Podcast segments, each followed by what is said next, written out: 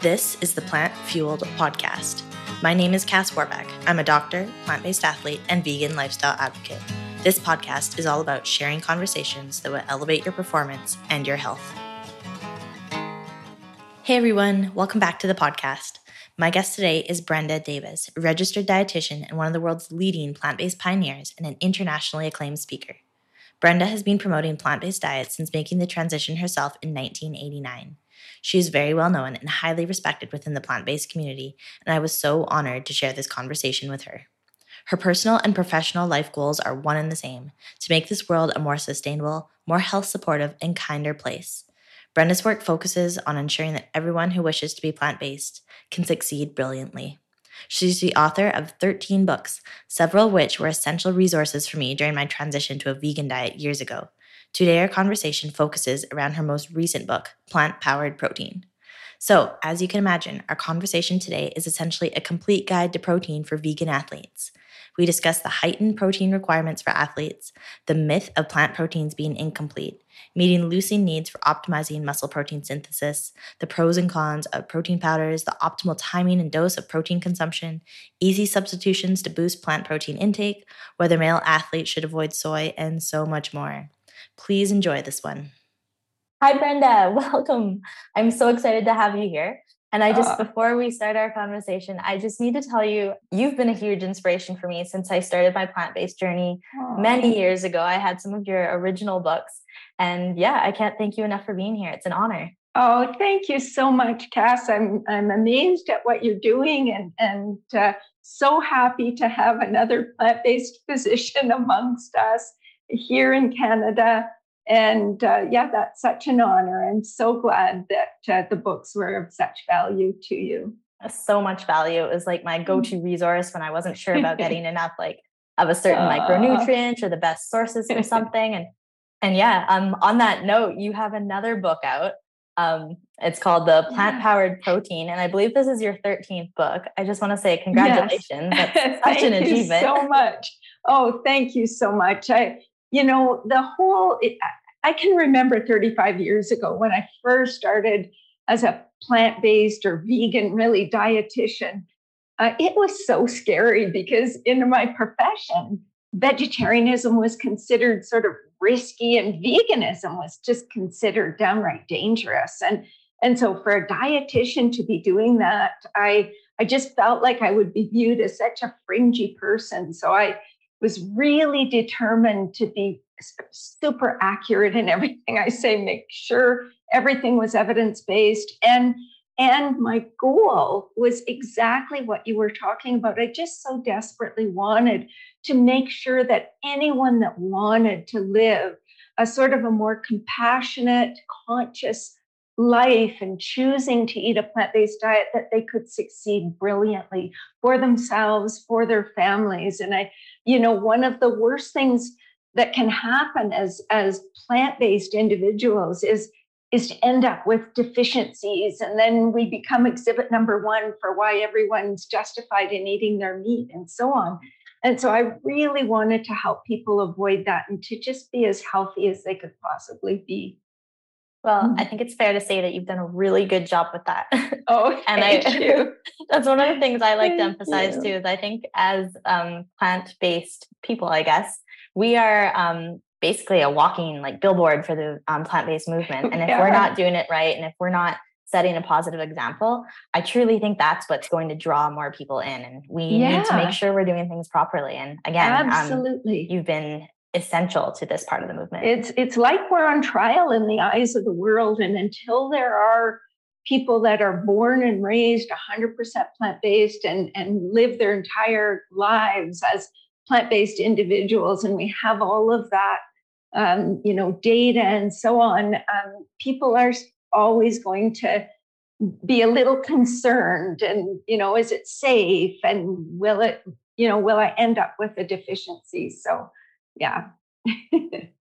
well, I think that uh, kind of ties into what we're going to talk be talking about today is like um, focusing our conversation around plant protein for athletes because this is an area where athletes and like the general population seems to be obsessed about where they're getting their protein from and it's even more heightened in the athletic community. So absolutely. before maybe before we get into that i just why do you feel maybe i just answered my own question but why do you feel that your latest book plant powered protein even needed to be written? Like what what were the gaps you were trying to fill with this book? Well you know it's funny. It's a bit of a story but it was our publisher's idea. He said, You guys have to write a book on protein. And we said, Well, why on protein? We tend to get enough protein anyway. And he said, Every single time I'm at a booth selling books, that's the question everyone asks me. Well, if I did this, how am I going to get my protein? And he said, I just really think this question need, it deserves a definitive answer. And we thought, you know, why not? We could explore aspects of protein nutrition throughout the life cycle for athletes. We could explore plant protein versus animal protein in terms of, uh, you know, environmental consequences and so on and so on. And there seemed to be so much that could be answered that we thought it would be a reasonable project to take on. I I completely agree. I can see it being one of the resources I recommend to future patients. Oh, um, thank you. I'm, I'm really curious. Um, was there one thing that stood out as surprising you, or maybe something that you learned while writing this book? Like well, your wealth you know, of knowledge, but yeah, no, you know, there were a lot. Um, but the one that kind of sticks out the most, I think, is is dealing with seniors. Um, mm. because it seems as though seniors really don't uh, and they're not able to uh, digest and absorb amino acids as a younger person does. And and and they require a little more leucine to you know avoid sarcopenia and some of the age related bone and muscle losses that that are experienced. And and and then to look at these the individuals where at a time in your life where you're energy needs are declining and you don't eat as much and you don't have as much of an appetite often here you are needing even more protein. And that's a that that makes it a lot bigger challenge i think for people that are committed to whole food plant-based diets because our food is less concentrated in protein. And so when the calories are limited it just means a little bit of a shift in the way you're thinking about your meals. And so it was surprising to me to see the evidence for increased needs um, of protein for, for older individuals. Yeah, I've, I've heard a little bit about that before, but again, I wasn't quite sure how rooted in evidence and science those recommendations were. Just maybe for context, how much extra protein are we talking? Like, well, you know, it, it's it, it, it's a little scary. It's like 25 to 50 percent higher. Oh, so that's a lot. So yeah, so so you know, typical recommendations for adults are 0.8 grams per kilogram body weight, and for seniors, we it's usually one to 1.2, and and so and sometimes you even see 1.3. And there are actually some countries like Australia and and some European countries that actually have separate RDAs for seniors for protein. Uh, we don't have that in North America, but most of the experts uh, are sort of conceding on that point and saying, yes, seniors do need more protein. And, and, and it's because they just, the protein they're eating isn't getting broken down into the amino acids as efficiently as it would be for a younger person. And that's you know that's the issue. And of course in seniors we see muscle loss sarcopenia. We see um, increased risk of fractures and uh, you know other things too like hair loss and you know skin and nail and you know problems. And um, there there are lots of things that we see as they're not maybe meeting their requirements so that becomes you know, a little bit more of a challenge for plant based eaters.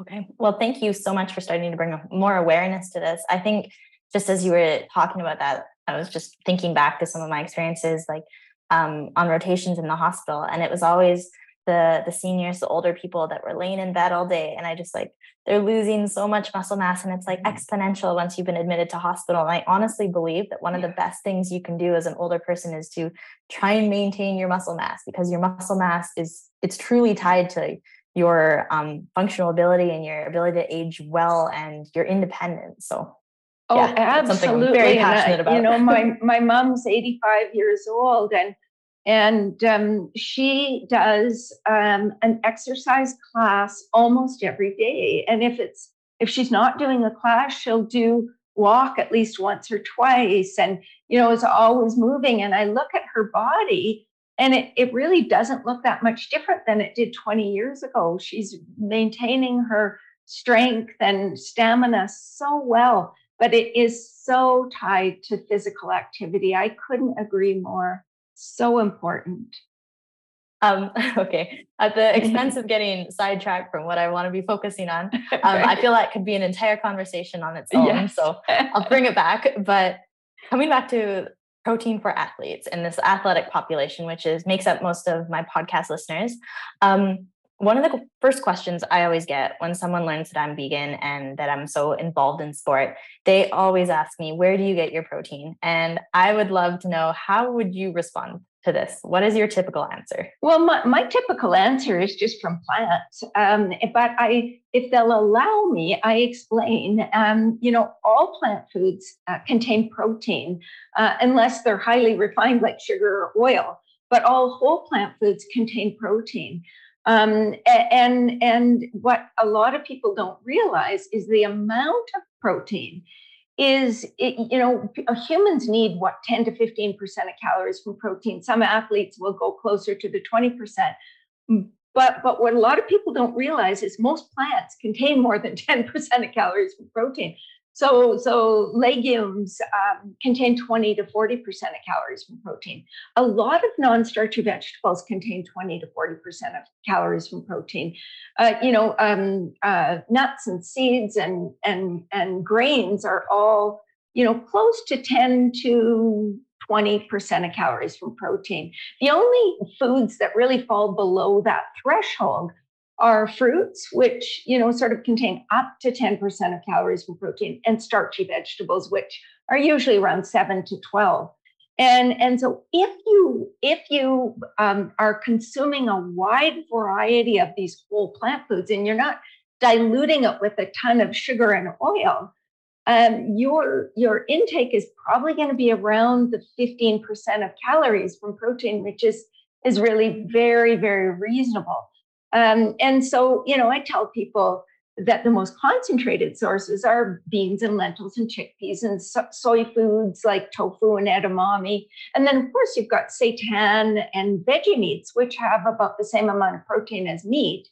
Uh, and and you know, it, it one of the things that often surprises people is that that some of the big studies, like the Adventist Health Study 2, actually showed that the vast majority of us exceed the RDA by quite a bit. In North America, it's about by 50%. Even in the vegetarian population, it's more in the non-vegetarian population. But but we all came, you know, close to 20 or 30 grams of protein above the RDA. Um, and of course, athletes need more. Um, they need more per kilogram body weight than non athletes but they eat more. and so, you know, when they include protein rich foods at each meal and with snacks, they generally quite easily meet their needs. So, but yeah, if people are open to learning a little bit, there's lots that can be shared. Okay, so typically, if you're meeting your caloric needs as an athlete without too much extra planning, most of the time you'll be getting enough protein if you're eating a variety of plant foods, not eating too much fruit, um, that's kind of what I'm hearing there. Yeah. Yeah. Now you can eat a lot of fruit because you can eat a lot of calories, True. but um, but you do need to focus maybe a little more than the average person on the protein rich plant foods. Mm. So you're wanting a little bit more from the legume family and from seeds. Uh, so that that would be important. More important than reducing fruit would be reducing intake of of things like that that are just zero protein foods. so, like the oils and sugars, if I mean, certainly athletes more than anyone else can afford to eat some of those. But when most of your calories are coming from whole plant foods, y- your protein needs are going to be a little higher than if you're adding a ton of oil and sugar. Okay, perfect. Um, I eat so much fruit, so I'm happy to hear that. Yeah, me too. Um, I love fruit. Um, when it comes to specific protein recommendations, so you mentioned for the general population, the RDA is 0.8 grams per kilogram body weight typically what range are we looking at for athletes? And does it change depending on like if they're an endurance athlete versus a strength athlete? Yeah so so the typical there's no separate rda per se for athletes. However some of the sports authorities like the american college of sports medicine which which you know partnered with the academy of nutrition and dietetics they suggest 1.2 to 2 grams a day and then the international uh, society for sports nutrition suggests even a little higher 1.4 to 2 grams per kilogram body weight. Now, um, plant based, whole food, high fiber eaters might actually need to add 10% to those figures just because the digestibility of, of protein from whole food plant based diets is probably about 10% lower than it is from omnivorous diets. And so if you really want to be right there, you would you know, you're you what happens is essentially the fiber carries with it a little bit of protein um, right through the GIT and you you excrete it in your stool. And so you're losing a little bit. Um, and if you think about it, when you're eating nuts or seeds or, you know, a lot of these high fiber foods, you're not chewing so thoroughly that you'll be able to extract every little bit from those foods. And so you lose some calories and some protein um, from those foods. So that's just something to be uh, aware of. And, and well, that sounds like an enormous amount of protein. Athletes, as I mentioned, consume an enormous amount of calories, often double that of non athletes. So meeting these goals you know, like let's say you have an 80 kilogram athlete who needs 120 grams of protein a day. If that athlete were consuming 3,500 calories a day, which would be very typical of an athlete, um, that would be less than 14% of calories, which is a very typical intake for a plant-based eaters or a plant-based eater. And and you know, when you think about that, it's just um, it, it, it just makes sense that that athletes need more calories. They're, get, they're going to automatically be getting more protein. Perfect. I really appreciate you breaking the numbers down. I think it's just it's very easy to understand that way. Yeah. Oh and then cass you asked about endurance versus strength. Mm. so endurance athletes tend towards the lower end of that that range is sort of in the 1.2 to 1.4 unless they're ultra endurance, like Scott Jurek or someone like that, who's, you know, running crazy, crazy miles. Um, but um, but but generally, it's the strength athletes that need the higher end of the spectrum. So you're looking at 1.6 to 2 grams per kilogram for those folks. Okay, perfect. And then, are there any groups of athletes who would require even more? And I'm asking this kind of a leading question that I've heard that athletes who are dieting or trying to cut weight, but also maintain their muscle mass, so they're reducing their calories, but trying to maintain what they have, perhaps like an athlete like myself in a weight sport. What are the, did you come across any recommendations for them? Yeah, so so generally, what's recommended for for for people that are trying to cut, you know, um, uh, fat, for example, um, is 1.6 to 2.4 grams per kilogram uh, in order to lose or to avoid the loss of lean body tissue while you're restricting calories. So because because the calories from protein will be used for calories uh, when you're when you're cutting calories like that. So you need to boost protein to avoid that, those kinds of losses. Okay, that's yeah. actually not as much higher as I would have thought. So that's really good. Um, yeah. Also easily achievable. yeah, um, yeah. Is, is there a problem with getting too much protein? I know some athletes specifically, like I don't know, some strength or power athletes, they'll often recommend you hear on the online articles one gram of protein per pound of body weight, which which is a lot. Um, yeah, yeah. I mean, is is there a downside to aiming that high? Obviously, I guess you're displacing other um, nutritious foods, but yes, exactly. And and and most of the evidence I've seen suggests an upper limit of about 2.5 grams mm. per per uh, kilogram body weight uh, is you know you're you're getting too much uh, beyond that and and of course the downsides of protein are very much dependent on the sources of that protein so if you look at um, studies that compare uh, the consequences of consuming animal versus plant protein what we see generally is we see increased mortality and we see increased risk of type 2 diabetes, cancer, cardiovascular disease with higher intakes of animal protein. And so, because that animal protein comes packaged with um, saturated fat and, and you know, Neu5Gc, which is a pro-inflammatory molecule, and heme iron, which can be pro-inflammatory, and, and the precursors of TMAO, which is a, a, very atherogenic compound. And, and of course, as we move up the food chain, we're increasing certain persistent organic pollutants. And so there are a lot of things. And of course, there's no fiber or phytochemicals or, you know, those kinds of, of more protective components in the, you know, when you're getting your protein from muscle. Whereas if you're getting your protein, protein from plants, you've got fiber and phytochemicals and antioxidants and um, prebiotics and you know sterols and stanols and all of these things that have been associated more with reduced risk of death and disease. And so it's so interesting. There are there are several studies that have actually quantified the impact and looking at okay what happens if you replace 3% of calories from animal protein 3% of calories from plant protein and 3% of calories in a 2000 calorie diet is like 60 calories. It's not, not very much. But the impact of that, there have been a number of studies that have looked at specific replacements. So if you replace red meat, if you replace processed meat, if you replace eggs, and and you know just showing the the reduction in risk of death or r- risk of cancer or whatever. And it, it's really quite shocking uh, how much impact that can have. So i think that's one of the tremendous advantages of relying more on plant-based foods because that protein tends to be protective against overweight obesity chronic disease and death That's a pretty pretty strong answer there. I, I completely agree with you, and I think a lot of the time athletes or people that are very active. They almost think because they do so much exercise they don't need to worry about some of these more chronic diseases or they don't think ahead to the future too much. Yet that's yeah. completely the wrong mindset to have i think. Like we oh, should be thinking about our health now and our health in 10 15 20 years. Absolutely. Absolutely.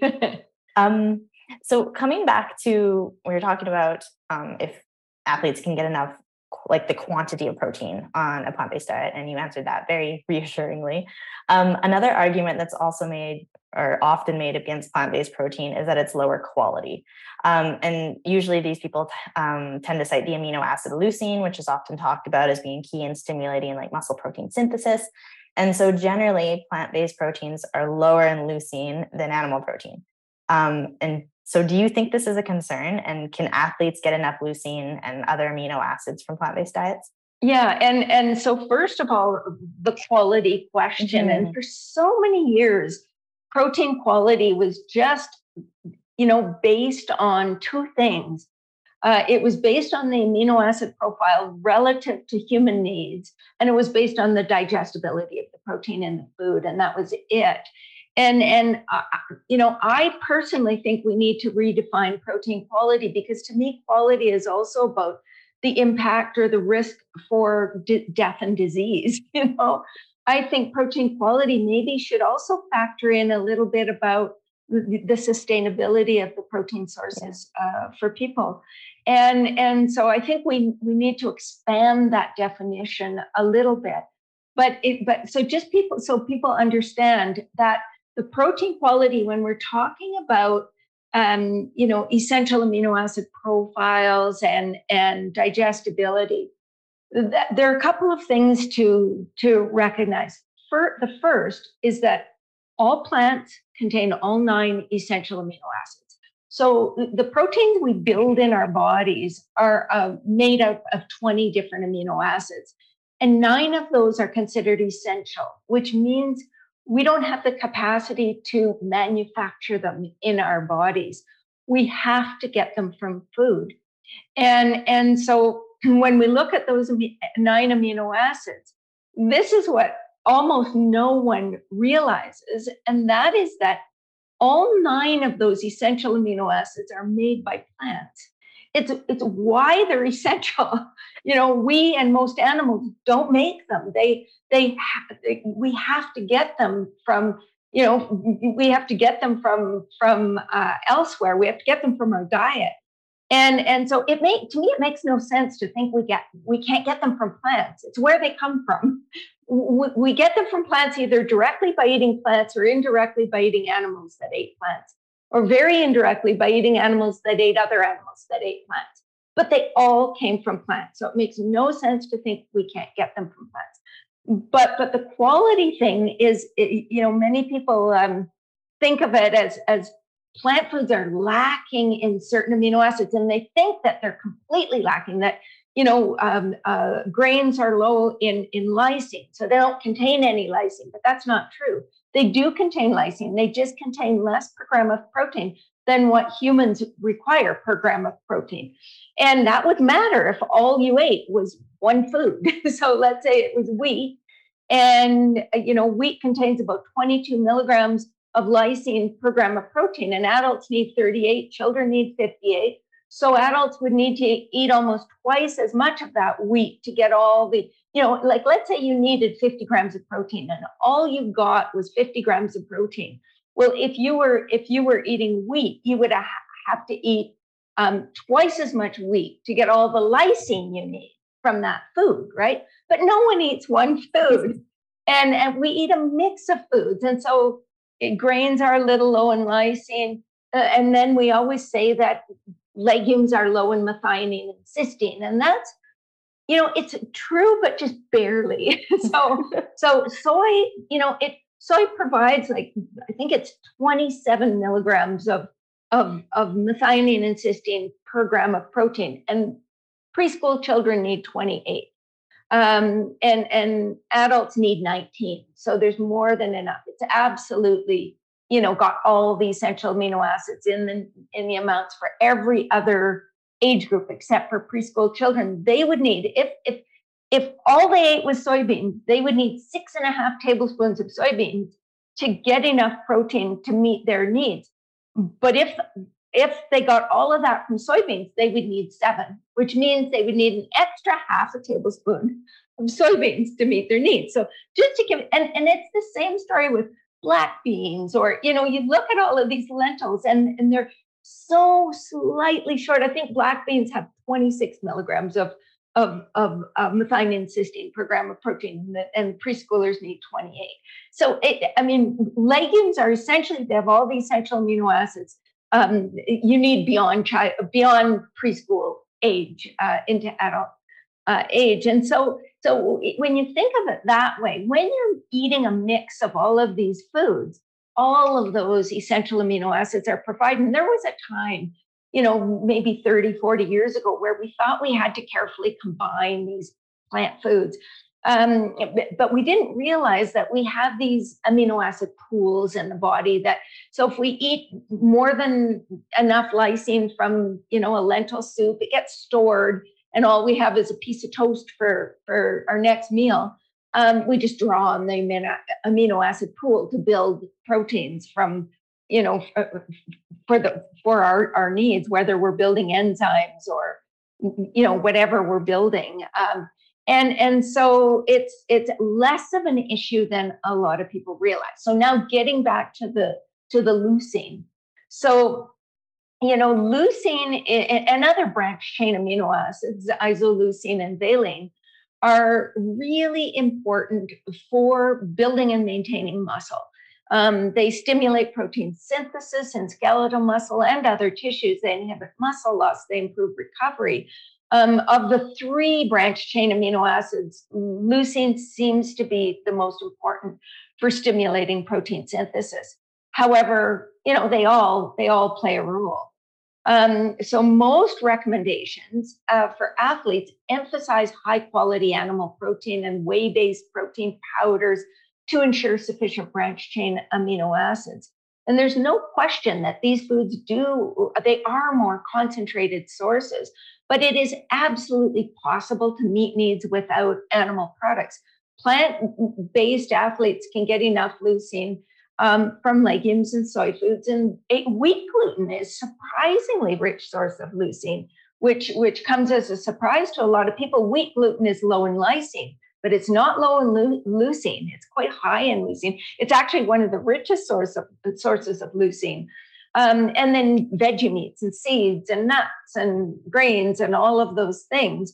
And and so you know, I actually calculated. I I did um you know a little bit of a uh, you know a, a menu for an athlete.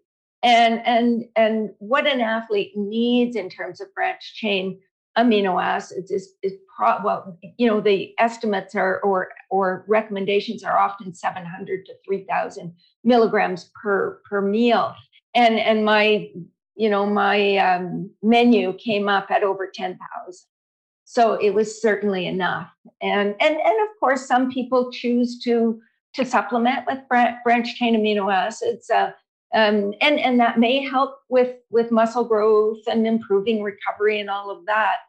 Um, and and it can help for some people to reduce muscle damage and muscle soreness. And but but these the studies on endurance athletes haven't been that promising. They show that it doesn't really enhance their performance much. Um, but it may delay feelings of fatigue. It may help with mental focus. But for strength athletes, it does seem to help uh, with gains in muscle mass. And, and, and so strength trained athletes may want to use some supplemental uh, branch chain amino acids. And, and you know, the, the amounts, well, some some recommend you know four to six grams taken after exercise um, and, and basically, you're looking at uh, if you're doing a BCAA supplement, uh, one that, that is mostly leucine, so maybe a two to one to one ratio of leucine to isoleucine to valine, um, and and then you know your the upper limit that's usually recommended is 500 milligrams uh, per kilogram body weight. And, and so there is an upper limit recommended for men at 35 grams a day, but there isn't a similar recommendation for women. So I would just think that, you know, you would look at the weight and say, well, for women, it's probably 25 or something, but women aren't always lighter than men or, you know, small, that much smaller. So it would depend on body size. I think more than gender. But one thing that I, I think is worth mentioning is there are some cautions for people with kidney disease or diabetes. Um, because you know branch chain amino acids activate the mTOR pathway, and that can stimulate cell growth, including cancer cells, and negatively affect uh, insulin sensitivity and glucose metabolism. So I think that even though it can be useful for some elite athletes, most people don't need to take branch chain amino acids and and we do need to recognize these potential downsides as well what an amazing answer thank you for all that oh you're welcome no, you're so thorough i appreciate it i appreciate all the nuanced detail i think that's what really matters um, and you answered my question i was going to ask about whether there's any benefit to BCAA supplements or not. Oh, good. um, I it was good to hear that. I actually have some in our cupboard. I use it once in a while. Well, you know, I have a I do have a good friend, uh, Sonia Looney. Do you know. Sonia? Mm-hmm. Yeah, so, I've had her on the podcast actually. Yeah, so Sonia um, uh, did use branched chain amino acids for a while. I don't know if she's still using them, but she did say that she found it it to be helpful for her. And she's a, you know, she is an mm-hmm. endurance uh, athlete. She's amazing. So yeah, she's pretty amazing. Um, along, along the lines of the branched chain amino acid supplements, sometimes you see in the stores beside them the essential amino acid supplements. Do you think there's, like, if you would recommend one over the other, or what are your thoughts on essential amino acids? I, I, you know, I don't think people really need to go that route. Um, yeah. Certainly, if you want to boost uh, all essential amino acids, you could just go with a protein powder um, as opposed to an amino acid supplement like that. Okay. Um, mm-hmm. maybe I can ask you about protein powder then. Um, sure. Um, so we we basically established that you can get as an athlete most of your protein from whole plant foods. But I think even like in my personal opinion, sometimes a protein powder is it's convenient. Um, sometimes you want to add a little extra to your smoothie. So I'm curious what your thoughts on protein powder are, and yeah, maybe you can just. I, I agree with you. I think that I, I completely agree that that it's a convenience thing. It's a, just a really easy way to add protein, but but it's also a little bit more because the protein in protein powder it it it's it doesn't have the fiber that reduces absorption, so it's very mm-hmm. very bioavailable. So it can really provide quite a boost for athletes. Uh, and especially plant-based athletes who may struggle to get enough protein at times. Um, but you know, I you know I would just say that people need to be very conscious of their you know choices of protein powders. Um, and and so you know well i don't think they're absolutely necessary.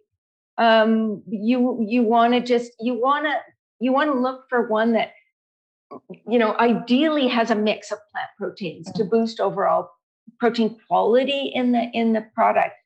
Um, and and so you know soy and pumpkin seed and hemp seed and pea you see and rice you see those in in a lot of uh, um, so, uh, protein powders. But a lot of them are just a single amino acid so having that variety is good.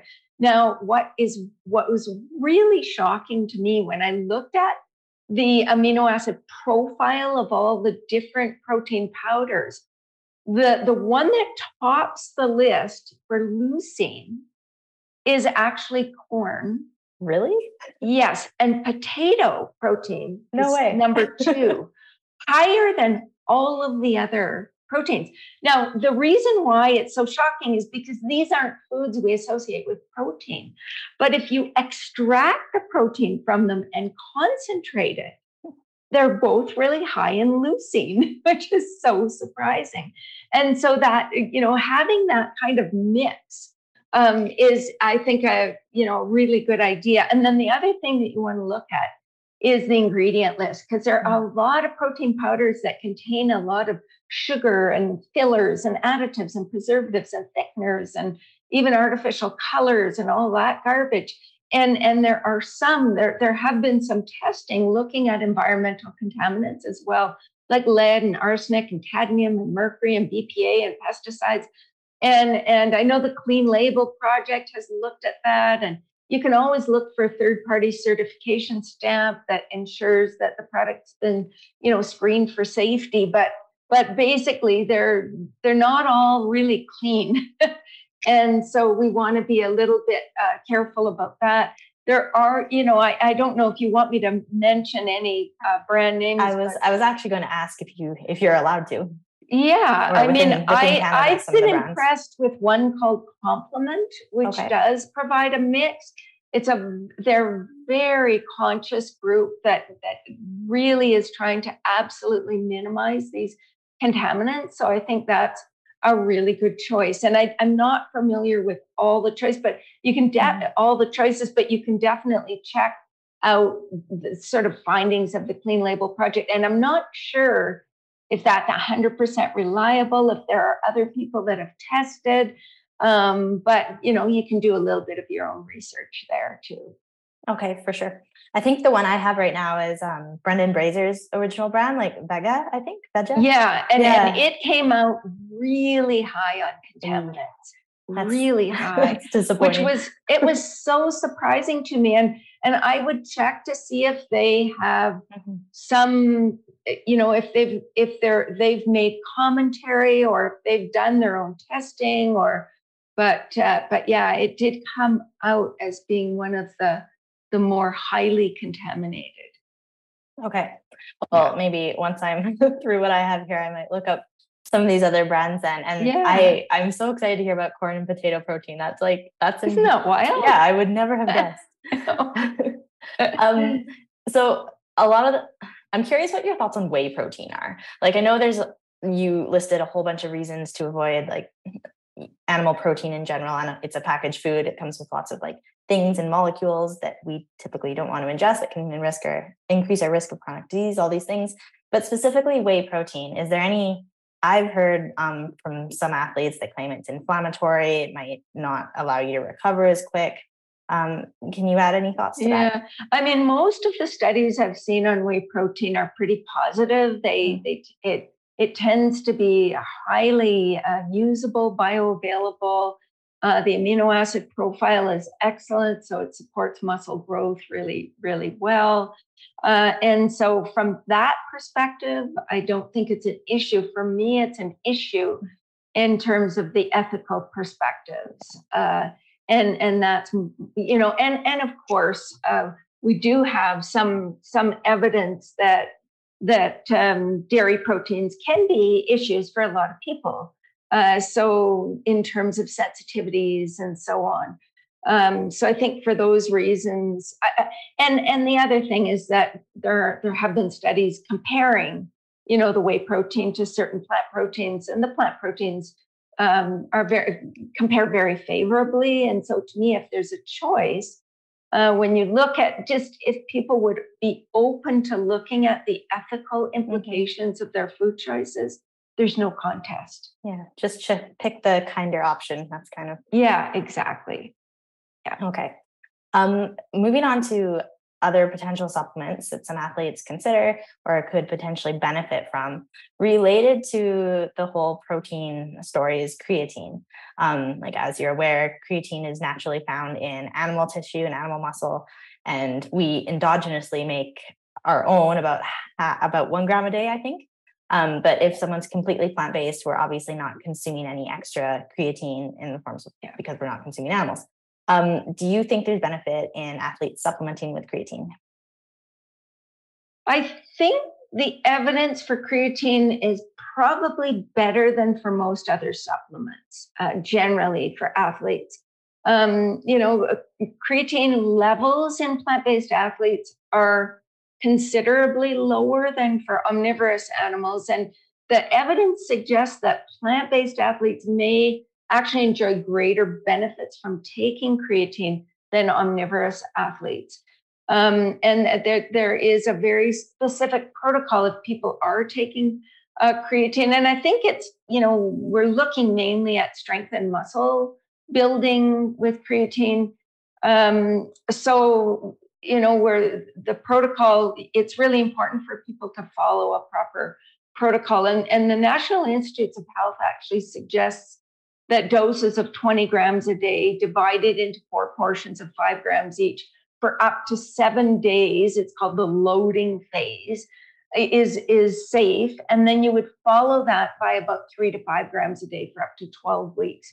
And that's the maintenance phase. And that's considered safe for adults and and, and but there are some potential adverse effects like people sometimes retain fluid sometimes get cramps and nausea and diarrhea and and uh, creatine can be a bit of an issue for people with kidney disease. So there are some cautions for sure with creatine, but but the evidence I think is definitely in favor of its its use uh, for for strength athletes who are plant based. That it may may make a difference.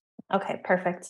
Yeah, to my knowledge, it's one of the most researched sports supplements yeah. out there. So I think we have pretty solid yeah. evidence to support its use. Yeah.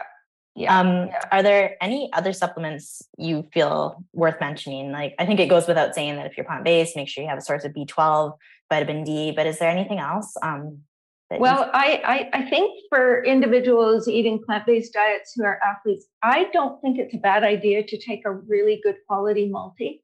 Mm. And just to boost all of the sort of base levels of uh, I mean, you're probably getting some, you know, a lot of nutrients from eating a lot of food but still you can you can give a little bit of boost to some of those trace nutrients that could run a bit fall a bit short. But you mentioned you know b12 is is critical. Uh, vitamin d may fall short. Iodine is something to think about. Now for athletes um, a lot of people are eating more salt than the general population but a lot of people who are vegan um, tend to pick pink himalayan sea salt or something like that, a non-iodized salt. And, and of course, iodine is more concentrated in things like um, uh, fish is a is a, a, major source. Eggs is a source. Dairy products are sources because we use iodine to clean the teats when we're milking cows and so forth. So um, those foods have more iodine. Um, the main source in a in a, a fully plant-based diet would be seaweed. And a lot of us don't eat seaweed. Not enough we eat anyway. it very rarely. We don't eat like Japanese where we're eating seaweed salads and, and such. No, now seaweed is so high in iodine, it's easy to exceed your upper limit if you're eating a lot of it. So, for example, kelp powder, it's a 16th of a teaspoon that provides 150 micrograms, which is the RDA. Um, so you can imagine if you eat a whole uh, teaspoon, um, you'd be over the upper limit, which is 1100 micrograms. So, so um, yeah, we just we need to be aware of that if we're eating seaweed. Now, that's not the case for nori, which is the seaweed that you use to make sushi. Uh, and and you know you have those little nori pack snack packs. Um, the amount in in those seaweeds is actually very moderate, and you could eat a fair bit of those and not have to worry. I think a sheet might have somewhere 70 to 150 micrograms, depending on you know the source, but that's that's just a very reasonable level of intake. And so, but we do need to be aware that iodine can fall short in plant-based diets if you're if you eat no seaweed and you're not using iodized salt. So that's another nutrient just to be aware of. And then the other um, that I would you know, really consider is long chain omega 3 fatty acids. Mm. So they, um, you know, we, we really don't have a direct source. There is a little bit of EPA in seaweed, but again, we don't eat that much seaweed. Uh, there's DHA in eggs for people that are, you know, lacto ovo vegetarian and include eggs. But but again, it, it would depend on what the chickens are fed. If they're fed, you know, flaxseed or fish, then they'll their eggs will be much higher in omega threes. Um, but generally, long chain omega 3s, we rely on um, interior conversion of alpha linolenic acid, and that is fairly inefficient, especially in men. Um, it's more efficient in young women because we, you know, you would think because we're we're preparing to, you know, um, grow a baby, we might have a better ability, and that that essentially is the case that women tend, tend to convert, young women tend to convert more efficiently.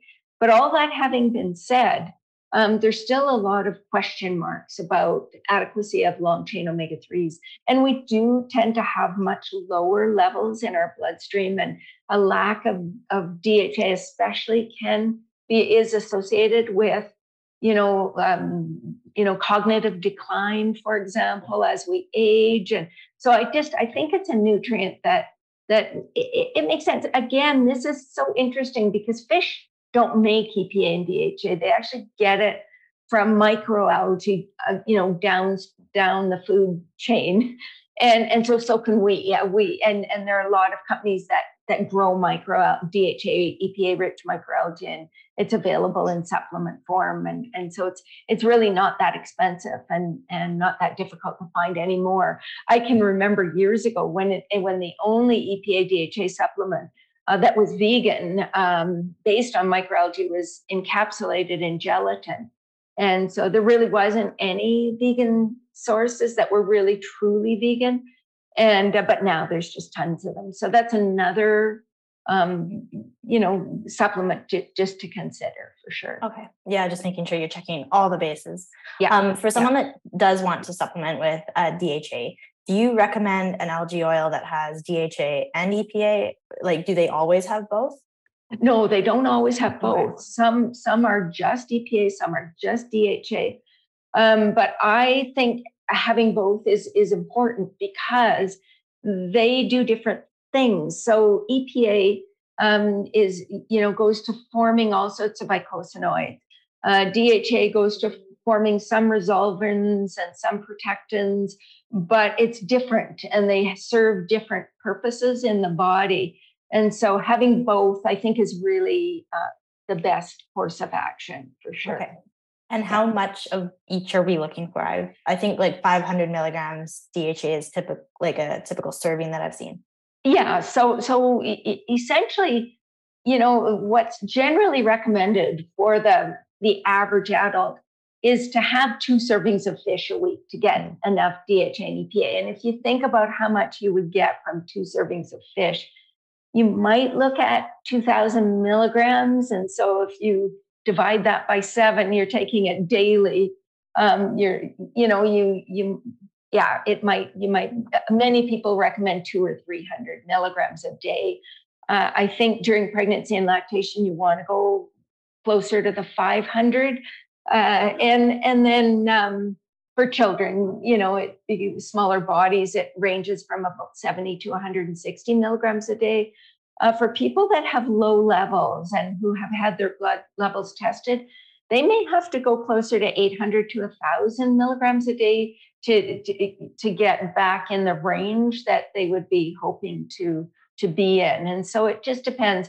But I think it, the other option is to do, you know, 500 or 1,000 milligrams two or three times a week, even. Mm-hmm. And, and just sort of as if you were, you know, eating fish two or three times a week, the same okay. kind of idea. Yeah. yeah. that's perfect actually. Okay. I need to be more consistent with that. I'll, I'll buy it and then I'll run out and then I won't buy it again. So yeah, good exactly. reminder. um, okay. Coming back to overall protein intake, uh, is the timing of protein intake important for athletes? Like, I, yeah. Yeah, I, I would say it it is, and and there, you know, it's interesting. It used to be that there was what we call this, um, you know, anabolic window or mm-hmm. whatever mm-hmm. for for um, you know for consuming protein, right? And it was like 15 minutes to uh, an hour after you you know you consume the protein. And and um, we now know we have enough evidence to say that we you know probably don't have to be quite that rigid with our anabolic window. Um, and so actually the you know the position statement from the american college of of sports medicine and the academy of nutrition and dietetics is is uh, you know to be having some protein within two hours of exercise but even that now is, is a little bit up in the air. Um, but what seems to be more important than that, you know, anabolic window is your total protein intake and the distribution of protein throughout the day. So rather than having 10 grams at, at breakfast and 10 grams at at lunch and then 80 grams at supper, you know, the big steak that people would do or something like that you're wanting to have about the same amount for each meal. And if you have a snack before bed or whatever. So if you're an athlete that needs 120 grams of protein, you might be eating 30 grams at each of your four meals, for example. And, um, you know, and uh, if you're, you know, a lot of recommendations are for, you know, 0.25 to 0.3 grams of high quality protein per kilogram body weight um, within two hours of eating. And that for most people is around 20 grams of protein. Um, and, and that I think could help boost um, muscle gains. But again, it's just n- not considered to be as important as it used to be, um, as we used to think it was. yeah, I remember I used to be so paranoid about my anabolic window, like to the point it was actually it's funny looking back now, but yeah, it's like when something's repeated so many times, you believe it, and until you have yeah. evidence to suggest otherwise. But yeah, exactly. That is reassuring yeah. now. So now you can go to the gym and then just go home and have your meal. You don't have to be like exactly hugging shakes in the car. um, is there a maximum amount of protein that can be absorbed, um, like per meal or at one sitting that you're aware of? Well, they, you know, we often, we used to see that 20 to 25 grams was considered sort of the upper limit of what you would utilize in one meal. But we actually had a study in 2018 that suggested that it, it's a little, little bit more than that. And they suggested that athletes target about 0.4 grams of protein per kilogram per meal across a minimum of four meals in order to reach that sort of 1.6 grams per kilogram per day. And so for a person weighing somewhere between 60 and 80 kilos, that would be about 24 to 32 grams of protein per meal.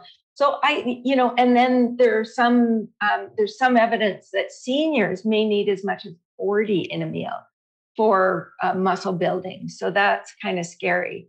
Um, but but essentially, you know, probably for most people, you're looking at about somewhere between 20 and 30 grams of protein per meal. Okay. And I think that's very achievable. It adds up more than you'd think if you yeah, actually exactly. start tracking it. Yeah. Like yeah. things that you don't think add a ton of protein, it like adds up and you're hitting that before you know it. Absolutely. um, okay. So we've tackled quite a few like myths. We've covered we've covered so much here.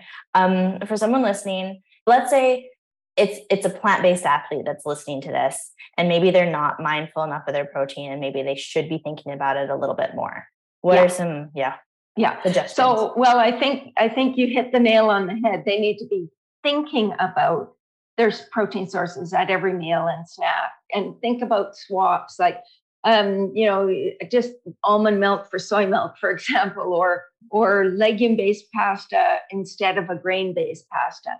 Uh, so so th- those kinds of swaps can be really helpful. But the other thing is to just think about or or to con- eat legumes and and legume based foods at most meals and snacks. So and soy milk and peanut butter are part of that mix. You know, it's it doesn't have to be a bowl of beans at each meal. So one of the things that I do to boost uh, protein at breakfast, and I'm I'm not quite a senior, but I'm 64, so I'm close to being a senior. So um, I to add protein into into my meals.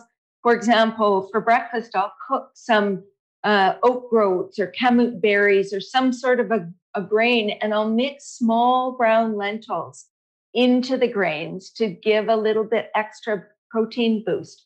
Um, the other thing that I absolutely love is I don't know if you've ever tried this Cass, but this is using lentils or mung dal to make pancakes or crepes. Ooh, it I've... is the easiest thing in the world. Like all you do literally is you soak your red lentils. So you're getting lentils without the skins, either red lentils or mung dal, which is sort of those yellow looking lentils um, and and you just um, soak them in water. Just cover, you know, like a couple inches of water over top. Soak them for about a day or or even less. Eight hours is enough, and then drain, rinse, and add, and then put them in the blender and add water and, and until you've got about a half a half an inch of water on the top, and then just blend it.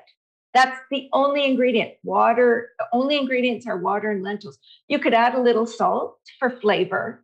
And then um, you just cook them like a pancake. And I tend to put, you know, about, I don't know, a third of a cup or, or half a cup of batter onto the frying pan. And I, and I, and then I kind of uh, make a, a circular motion with the back of a spoon to flatten it out a bit so it's not too thick and then and so your your whole pancake is just lentils. That's all it is. It's awesome.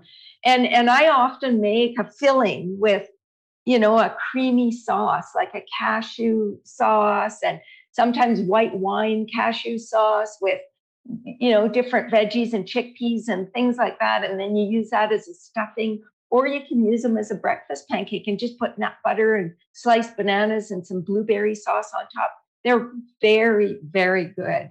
And then, and then of course, just, you know, think beans more. Think about when you're making a soup, lentil soup, um, le- you know, um, black bean soup. Um, when you're making stews, when you're making pastas, don't just have pasta and, and tomato sauce or primavera. Make sure you add some sort of legume. It could be tofu, it could be, you know, uh, beans. And then uh, one of the things that I think is really valuable is to look at ethnic cuisines more, like Ethiopian and Mexican and Mediterranean and all of these cuisines, even you know Asian uses a lot of tofu and and uh, and just be more focused on legumes. And then the other thing is to to think about seeds as well, nuts as well, but seeds are more concentrated in protein, especially hemp seeds and, and pumpkin seeds. You can sprinkle them on cereals and soups and salads and and all of that sort of thing. Um, and and of course add them to smoothies. So so, one of the things that I used to notice about people making smoothies is they would use water and they would, you know, uh, just it was a lot of water and fruit. And you, what you want a smoothie to be is is high in protein. So, I will add hemp seeds, frozen peas, uh, soy milk, which is like if you use two or three cups of soy milk, it's like eight grams of protein per cup.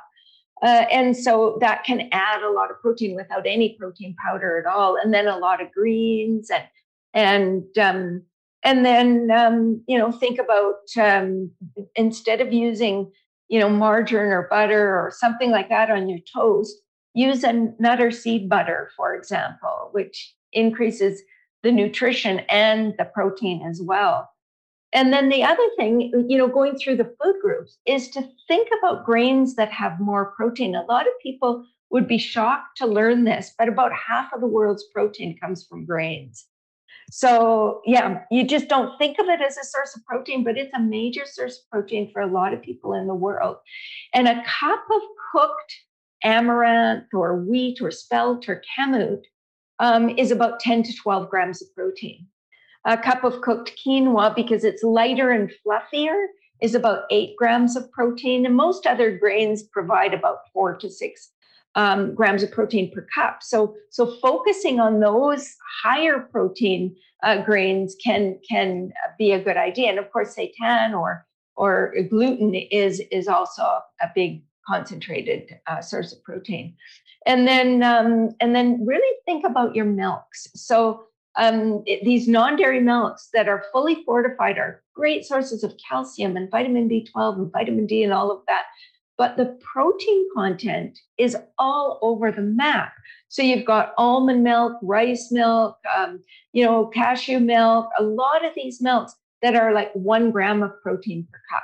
And then you've got some of the oat milks that might be somewhere two to four grams of protein per cup. And then there are the soy milks and the pea milks that you know, range from about six to 10 grams of protein per cup. So just swapping your milk that you're using in your smoothie or on your cereal can really increase uh, the protein content of your diet. And then the other thing, which you may be surprised that I would even mention, is um, veggie meats. So um, for for people like athletes, um, these are very very high quality absorbable proteins. So it's you know often based on soy protein, and yes, they're they're not all equal. Some of them are pretty high in fat. Some of them are high in salt, but usually athletes can afford the extra bit of salt. And they can make it way easier for athletes to meet protein needs. So, you know, having some sort of veggie meat in a sandwich or or in a burger bun or whatever it is can can um, really make it easy because the amount of protein in those foods is about the same as meat. So, and the quality is very, very similar as well. And then I, I, you know, it it also can be a really good option for for senior athletes who are really struggling to meet those protein needs. If they don't have hypertension, or if they can pick something that's lower, and you can get things like have you heard of soy curls? Mm, yes. So things like that can also be lower sodium concentrated protein sources. And even in the veggie kingdom, you know, you think about, um, you know, you can get eight grams of protein from a cup of fresh peas or five grams from a cup of spinach, or, you know, so some of the veggies can add to your protein intake as well. And then you just want to think of your protein source at every meal and your snacks too. So, you know, you can roast chickpeas for a little snack or if you're having avocado toast, add some smoked tofu slices. You just always need to think about where that protein is coming from. And then the last thing I would mention is to have some smoothies. It, for athletes, you can afford the calories. It just makes adding in calories and protein really easy. And it, it, because it's blended, it makes everything more absorbable as well. So, and you can have it with, like I said, the hemp seeds and frozen peas and soft tofu or whatever you want, or you can use a good quality protein powder. Amazing. There are so many good suggestions and tips in that. I particularly like the frozen peas in the smoothie. I'm going to try that one. And then the lentil pancake crepes. That's so cool. I've yeah, they are so fun. I've experimented with them in a, like a, my waffle mix before because I make like really good like banana oh. oat like blender waffles. Yeah. And I tried it once yeah. with the lentils and it actually worked pretty good. So. Oh, good. Yeah. No, my son actually turned me on to the lentil uh, crepes, and my husband and I both just love them. We yeah, it's just such a treat. That's so um, awesome. yeah, it's so awesome. And the frozen peas. Um, it's cool if you're making a green smoothie with with all your greens, it just adds the most beautiful color. And it doesn't I don't find it makes that big of a difference in the flavor. It's, you know, they're pretty good frozen peas. So that's awesome. And they're so like accessible and they're cheap all the time. And yes, it's just like, especially exactly. now with food prices of everything going up, like frozen peas. Yeah, no, so good. Um, this is basically my last question before I kind of let you go here. Um, well, last as we close out. Um, but you mentioned a couple times uh, soy foods, and I know like the soy has been um, everyone's talking about soy, and it's a lot of the the negative myths of being kind of addressed. But I would love for you to just kind of give a quick overview. Should athletes, particularly male athletes, sometimes they get a little like iffy around adding soy foods to their diet because they're concerned about either feminizing effects or affecting their testosterone. What would you say to someone that's concerned about this?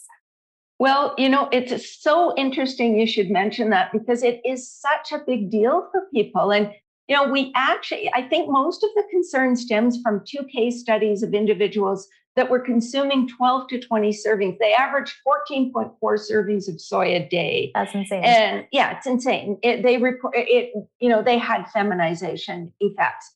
Um, we shouldn't be eating that quantity of any one food. It's too mm-hmm. much. Soy does contain uh, what we call isoflavones, or these are these are very weak estrogens, or or you know plant estrogens and they can attach to estrogen receptor sites and in, and they're you know what we call selective estrogen receptor modulators in some tissues they have these very weak estrogenic effects and in others they have anti-estrogenic effects but we really do have extensive clinical trials showing no effect of soy or soy isoflavones on testosterone levels or estrogen levels in men even when exposure markedly exceeds sort of typical Asian intakes, which would be about two servings a day. Uh, we definitely don't want to go to 12 servings a day, but generally we consider two to four servings a day quite safe. Um, more limited evidence shows um, no adverse effects of soy or isoflavones on sperm or semen parameters or uh, risk of developing gynecomastia, which is the man boob thing. And then I think it's a, it, you know relevant also to say that you know there's been concern uh, uh, about breast cancer as well and and for years people were told not to consume soy if they were at risk for breast cancer or had breast cancer and now we know that soy is is very likely quite protective against breast cancer especially for those consuming in childhood uh, and adolescence and there's also suggestive evidence that soy may reduce the risk of recurrence or, or mortality in people that have already been diagnosed with breast cancer. And, and the other thing is, soy has been shown clearly to protect against prostate cancer.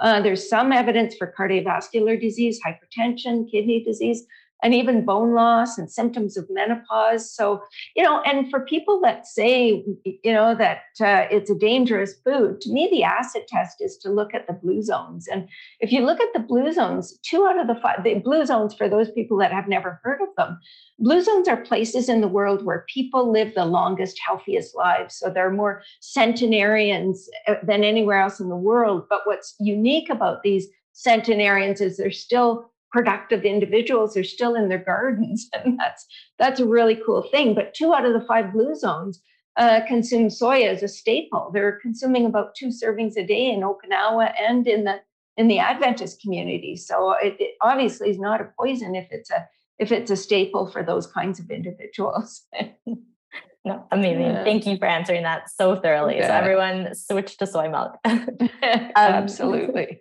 As we kind of close out here, wrap things up, I always love to ask what is one thing that you'd like people listening to take away from this conversation or a lasting thought you'd like to leave, leave people with?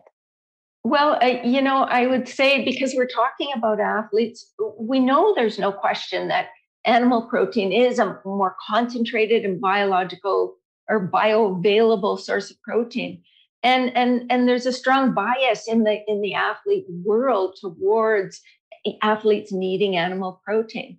But I think people need to recognize that thoughtfully designed plant based diets are absolutely adequate uh, for athletes. And in my experience, athletes can improve um, recovery and performance when eating plant based because with plant plant based foods, there's less inflammation, less oxidative stress, There's less dysbiosis. You have a healthier gut microbiome. There's a lower risk for lipotoxicity and insulin resistance. They're just, you know, it's it, you reduce your risk of death and disease when you're you're getting your protein from plants. And so, you know, it, it to me it just makes so much sense for humans to be choosing. Uh, when you think about how you know um, uh, the the unsustainability of providing animal protein to the world's very rapidly growing population. Um, plant-based protein. Why should we be funneling protein through animals when there's you know a more sustainable, kinder way of pr- providing protein um, for humans? And and so there's just so many reasons to be selecting plants. And so I just really encourage people to give it a try and to see how you feel and and if you need more, you know, experiment with protein powders, experiment with some of the the the meat based or the plant based meat alternatives. Perfect. Um, the I can't wait to read through the book myself. I don't quite have my copy yet, but I'm there's I'm sure so much information in it. But I'll anyone... give you one on Friday. This is it. Amazing. yeah, and and uh, I'll be so happy to bring you one. We're going to go for a walk on Friday, so I'm so excited. So excited about that too. well, okay. For anyone else that um, does not have the honor of meeting you in person, where would you direct them to get the book? Where's the best place for them to get a copy? Um, well, you know, you can probably get it from local bookstores, but of course, Amazon is probably a you know easy and inexpensive uh, place to get it. So yeah plant powered protein and and uh, it was it was a lot of fun to write. And my my one of my writing partners is 81 years old uh, Vesanto Melina and and uh, she's an unbelievably productive uh, 45 year plant based uh, person and and then my son as well. Uh, so we the three of us uh, put this together so hope you enjoy it Amazing. Um, is there anywhere else you'd like to direct people to um, if they'd like to reach out, connect with you? Where can they find you? Oh, sure. Um, I have a website, brendadavisrd.com. And so that's an easy way. And also, if you want to email me, it's brendadavis uh, at telus.net. Perfect. I'll make sure I link to everything below in the show notes. People can click the link to get the book. They can go to your website. And just for anyone listening, you have so many good recipes on your website as well. So just like oh, thank you. Going to your website just for the recipes. I highly recommend it. Oh, thank you. In the book, we have a lot of recipes as well. And um, uh, they were all tested, and, and our recipe testers were all determined to make sure every recipe earned five stars before they were they were finished with them. So they're they're pretty good recipes in the book too. Awesome. I can't wait. Um, Thank you so much, Brenda. I've learned so much today. I hope everyone listening has as well. And truly, again, uh, thank you so much for being here. Well, thanks so much, Cass. I really enjoyed uh, talking with you today. That's all for now. Thank you for listening, and I hope it was valuable to you. Please remember to check out the show notes for all the resources mentioned and links to connect with our guest. If you would like to support what I'm doing, the best way to help me grow the show is to subscribe, of course, but also share it with your friends and family or on social media. If you're listening on Apple Podcasts or Spotify, you can also leave a five-star review and or a comment. A special thank you, as always, to Tyler Gaudon for composing the theme music for the podcast, and to Wyatt Pavlik for the excellent audio engineering each and every episode. So until next time, keep training hard, keep eating plants, and take care.